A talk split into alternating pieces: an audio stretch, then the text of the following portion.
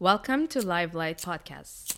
An open conversation on what We think. matters in the lighting design world. I am Mariam. And I am Donna. Let's get lit.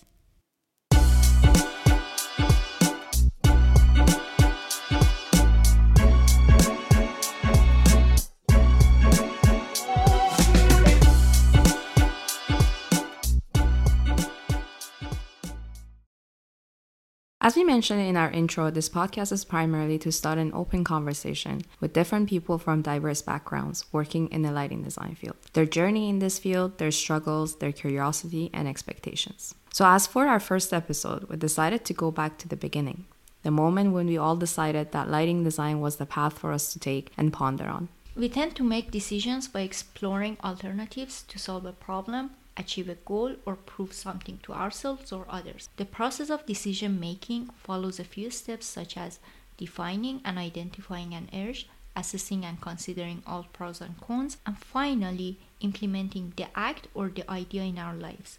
Down the line, we evaluate our decisions and wonder whether or not it was a good call. So, the big question we go over in this episode is what do we, lighting designers seek in lighting design? And that leads to elaborating a bit more on what we expected and what lighting design is in reality. We talked to a few architectural lighting students from Wismar since they are at the beginning of their journey, and a few fellow lighting designers with several years of practice. We were eager to hear their story and what made them take this path. Interesting enough, we received contrasting answers, which led us to recognize a few fundamental reasons where lighting designers and students we talk to seek in the lighting design field. The diverse answers in these episodes are shedding so much light on how our backgrounds affect our interpretation of the field, what we are looking for in it, and also things that could be improved in this field. Right, let's dive into their answers and share their stories. We start with Carlijn Timmermans. Carlijn is a good friend, former classmate, and fellow lighting designers based in the Netherlands. She runs her own design studio called C.Light.Wise, working as an independent lighting designer since December 2012, combining her passion for space, light, shadow design, and communication. She's the Dutch ambassador for women in lighting, and this allows her to share her joy and passion for and knowledge about light, as well as increasing the visibility of women in this sector. During her study interior architecture at the University of Arts in Utrecht, she learned much about space, shapes, color, material, and architecture, but also about the differences between seeing and visually perceiving. Spending a study year in Florence, Italy, ignited her fascination for light. And here I quote her Light is an unmistakable element in the arts and architecture, and the interplay between light and space is almost magical here. During her internship with an architectural firm, she saw how lighting designers were included in several projects to make the overall picture complete. Seeing that connection provided more fuel for her fire. And I quote again After all, one can create the greatest architectural design, but without light, it isn't visible. In 2016, she completed the master program Architectural Lighting and Design Management at Hochschule Wismar. Right, and this is how we met and we became friends since. I can really relate to Carlijn's story here since I also come from an interior design background and my attraction to light started early in my bachelor degree and it just kept on growing. I found light as a medium that influences and elevates the built environment in so many ways and shapes and forms, and that was just so fascinating to me. And similarly for Carlijn, the main factors behind her decision to become a lighting designer are focused on fundamental of light as a medium. As she describes, the interplay between light, shadow, and space, not only in architecture, but also in theater, sets an atmosphere which can change completely in a blink of an eye. The fact that one's able to use the intangible material light as building brick and scene setter is just fascinating to her. She goes further on describing creating spaces adding to the sense of being, whether it is conscious or not the receiver, putting attention to details. To me, all comes together in lighting design. As for her expectations, she says, I never thought it would be an easy job, but I might have expected that the awareness of light in general and the necessity of lighting design would be carried and supported on a broader level. Of course, it is valued and supported by clients, though I think there is still a long way to go before architectural lighting design is an equally valued profession as architecture or landscape architecture and seen as an expertise that requires proper education. A lighting design parallels the design process of a spatial designer. There are different phases and decision making moments, and it is not a matter of meeting the standards and filling out the blanks in the calculation software. Interesting. We have received answers from other lighting designers that we can get into later on, similar to this point. For Carlijn, in her experience and opinion, lighting designers have to continue on stepping forward and explaining and promoting our profession. She emphasizes that lighting design is not an add on or luxury, it's a necessity. For her closing thoughts, Carlijn emphasizes again on us as lighting designers to stand up for our industry. She says, get educated, educate and listen to others, especially your client. Listen to the questions behind the questions. Be honest, collaborate with other lighting designers and application and project teams. Share your knowledge and passion and don't be afraid of losing clients, which are, I guess, good practices whether you are a lighting designer or not, or whether you're in another field. We now move on with another fellow lighting designer, Fanny Perineau. She works for Licht Kunst Licht in Berlin, and um, we met each other in one of lighting design parties in Berlin. Mm-hmm. Uh, kept in touch, and time became friends. Fanny actually had a very interesting path to lighting. She started studying biology in an engineering school in France, but soon she realized uh, this is not made for her and she doesn't want to spend her time in a lab working on small bacteria that you can see only under microscope. That's actually funny. but she tried to make the best out of it so she got in touch with another department in her school that was called urban system. As uh, she was always attracted to architecture and design and she would love to walk in the city during day and night and she was also uh, fascinated by the change of atmosphere of the city at night. For her internship unlike her classmates she tried to get as far away as possible from civil engineering and one of her professors uh, mentioned mention as a side note that there are people who work with light all day long. and uh, she thought that could be something for her. And after all, she got in contact with Anne Bourreau in Bordeaux through her professor and got an internship in there. And that's how she dived in lighting design. After finishing her study and internship, while she had applied for a few programs uh, for architecture, she got recommended to work at Concepto, and this is the rest of the story from her own voice. Voice, yeah and I ended up at Concepto Roger Narboni's studio where I really had a nice year. And that's where I started to think okay maybe lighting design is really the work that I want to do. It's really like the career I want to start. I even dropped the idea of studying architecture and say like okay no I will stay at Roger's first and see where it goes yeah, I've been starting in Paris. It was like 2016, so I think it's my eighth year of being a lighting designer. We then asked Fanny about main factors behind her decision on becoming a lighting designer. For her, her experience working with passionate coworkers who were experts in the field was very much influential in her journey. She was impressed by the amount of knowledge and specialization involved in lighting design. Additionally, the lack of university programs in France specifically focused on lighting design meant that many of her coworkers had diverse backgrounds, such as electrical engineering, and learned the trade on the job. And this is really interesting because we all experience the same working in different offices, and yeah, exactly. which is quite nice. Yeah. Fanny wants to explore a career that combines she wanted essentially to explore a career that combined technical skills with artistic expression. She was drawn to the creative and aesthetic aspects of lighting design, especially the opportunity to work with light as a sculptural element on architecture and landscapes. As for her expectations from lighting design, Fanny began working as a lighting designer without specific expectation, but considers herself fortunate for having worked in various studios in different countries. These experiences help her develop her own vision and a nostalgic and a romantic perspective on her work. Initially a junior, she enjoyed the creative atmosphere of her first experience at Concepto, and now as a project lead at Licht Kunst Licht, she appreciated aspects of project management and team leader. But for bothersome issues, let's hear Fanny. If there is something that is annoying me right now in my practice and at my job, it's just like the projects became way too digitalized. Of course, uh, since pandemic time, we are uh, meeting less and less physically uh, with the teams, like with the architects, but also with the client. Or we reduced a lot uh, the sites uh, visits, and I mean it has its benefits it's wonderful to be connected and to be able to work with people that are not in the same place and it goes fast and etc. But I think it's losing a bit of the human dimension, and the human dimension is probably the one that is interesting me the most.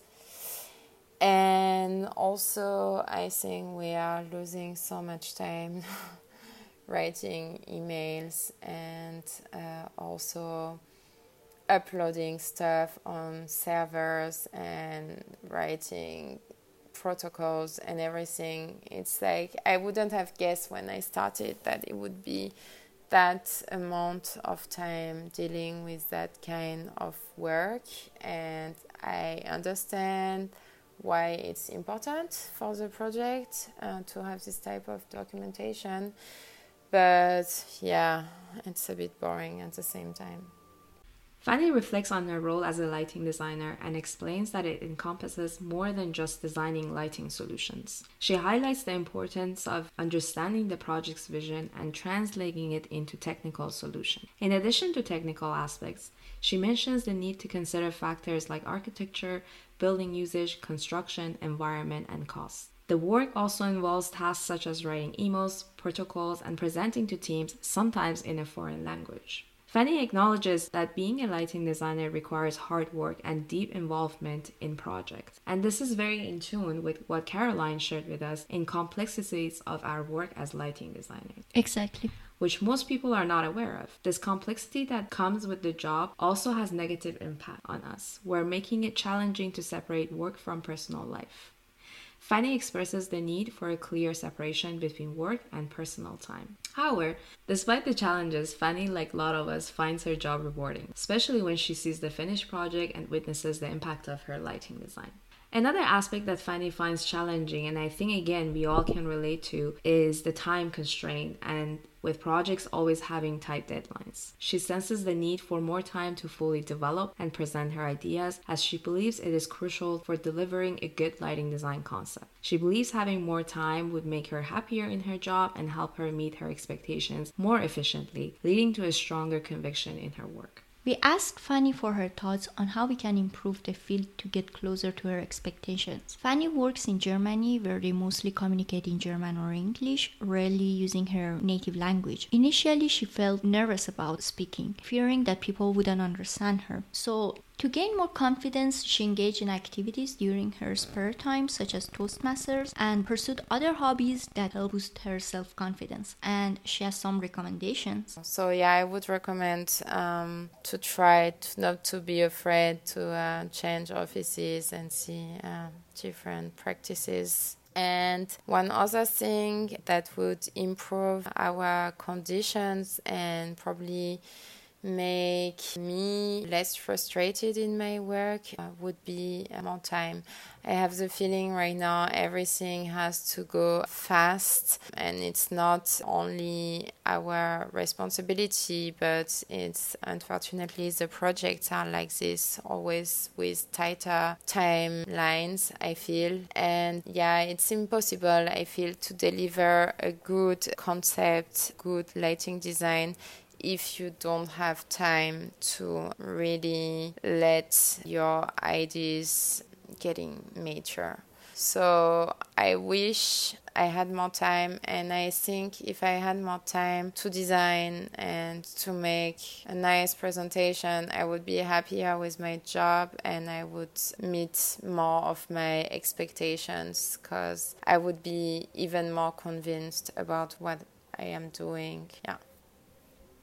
I can relate to Fanny here as I'm also working in Germany and neither of English nor German are my native language and I'm in a completely different culture from my country of origin Iran. I also think uh, training the soft skills that Fanny mentions are crucial for lighting designers and if there are opportunities through classes or workshops it would be beneficial for both uh, the lighting designer and the company that they are working at. Otherwise, uh, most of us go through this process of managing the projects on our own, which might not result in the best possible practices. It is especially important uh, for the management role, as you see that in other fields, these roles are occupied by people who are specialized for these roles. In lighting design practices, managers are mostly experienced lighting designer, and there's nothing wrong with that. But at the same time, it gives this part a big margin of trial and error, and it feels like it's resulting in a lot of waste of resources.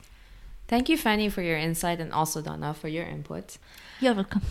we next move to Madrid. Our next fellow designer is Mahdis Aliasgari from Tehran, Iran. She is a lighting designer and researcher at Lighting Design Collective Madrid. She has a master's in architecture from her hometown in Tehran in 2010, and uh, following her master's, she moved to Sweden to do a master's in lighting design and also started working as a researcher in the field of participatory design and design anthropology for a couple of years. Then, through her research project in Madrid, she got redirected into the world of lighting design again in 2015 when she joined the Lighting Design Collective for six months research project initially, and it has been eight years since then. She has always been interested in how the built design world can influence the way people engage with each other. In her own words, this can be from a micro scale linked with product design to the macro scale of urban planning. For the main factors behind her decision on becoming a lighting designer, she can clearly remember the first time she heard about interactive architecture and the role of light in it was when she was studying architecture and she thought this is something that she would like to explore more.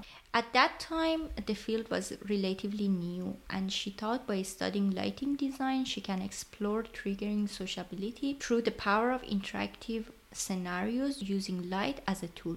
To quote her exact words, how light affects our perception of space and how we lighting designers can fabricate memories is part of the profession I'm most passionate about. In terms of her expectations from lighting design, she had quite high expectations, thinking that maybe she would get the opportunity to mostly work on interactive lighting proposals. And reality was far from what she believed. However, she thinks that the future of our field is highly affected by the experience economy and how this space would be used to connect the user to the space through experiences, data, and more. To improve our field, she recommends looking at it as a multidisciplinary field where we need to have a good understanding of design, storytelling, media architecture, user experience, and more. She believes traditional lighting design has already become a commodity and newcomers require smart positioning to have a bright future she would say to train new lighting designers, we need to shift the education to more uh, futuristic approaches in architecture and design. And also, it's our role as lighting designers to educate our clients so that they can understand the value and benefits of digital spaces a balanced mix between traditional lighting and use of media, sound, etc., to create novel connections between people, light, and space. I quote her here I'd like to emphasize that user context, meaning, and sustainability are the main topics to start with when we start the design process. And of course, if new technologies aren't the answer to that, then there is no need to implement them for the sake of it. I can resonate with few of the points that Mahdis is making here. The reason why I say that we are at the age of Internet of Things or surpassing it and entering another realm with AI Being exposed to other design fields via friends or reading about how other disciplines are moving forward, I feel like lighting per se is not moving as fast. And the more I think about it, I believe the reasoning is because our field is so niche and it still feels so young that for most parts, what we do and how we do it feels still relevant. But again, looking outside of our field into other disciplines, it feels more and more eminent that we need to comprehend and pick up forward driven skills and incorporate more of an interdisciplinary approach to our field, especially now with the age of AI and its fast development in the architecture and design. We can discuss this in another episode. I won't get into it much, but yeah, I just wanted to add my thought at the end of this sector with Mahdis.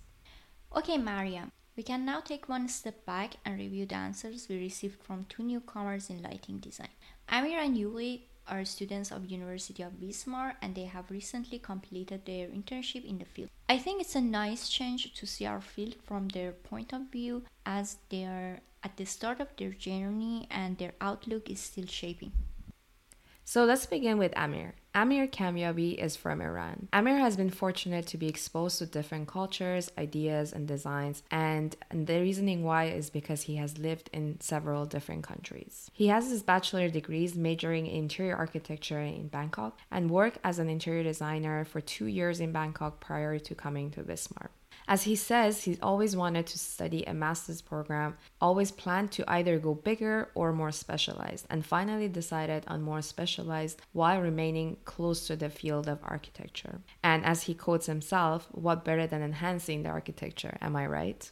Working as an intern, he realizes that Lighting design is quite different from interior design. He misses the power of influence on the whole design, which he had as an interior designer versus lighting design. Interesting enough, during his internship, Amir has found the amount of documentation in lighting overwhelming, which is very similar to what Fanny shared with us as a project lead with several years of experience in lighting. Amir also wishes to have a bit of design, more, and less documentation. Don't we all wish that sometimes? we do. Now I move to the next student, Yuri Astakhov. I hope I am pronouncing your name correct. Yuri, he's from a city near Baltic Sea where he spent most of his life studying and playing music and he was studying at ITMO University, which is strong in the IT sphere, but also has good programs at uh, photonics and optics.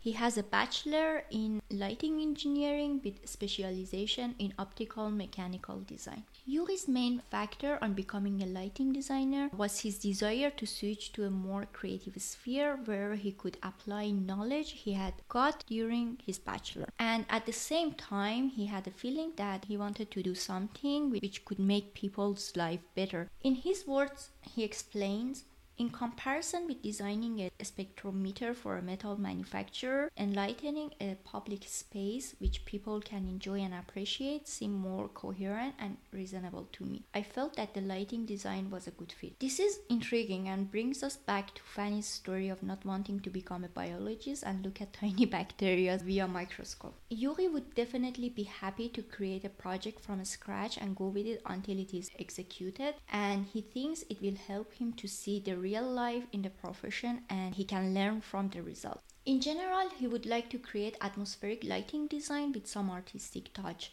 Otherwise, he feels that uh, profession loses some magic. Last but not least, like you and I, Mariam, Yuri also wants to meet new inspiring people. The community of lighting designers seems to be small, but there are always new good thoughts around, he would say. And he would add it would be nice to meet people who share the same values and look in a similar direction. Well, thank you, Amir and Yuri, for sharing your stories with us. It is definitely refreshing to see the industry from your standpoint.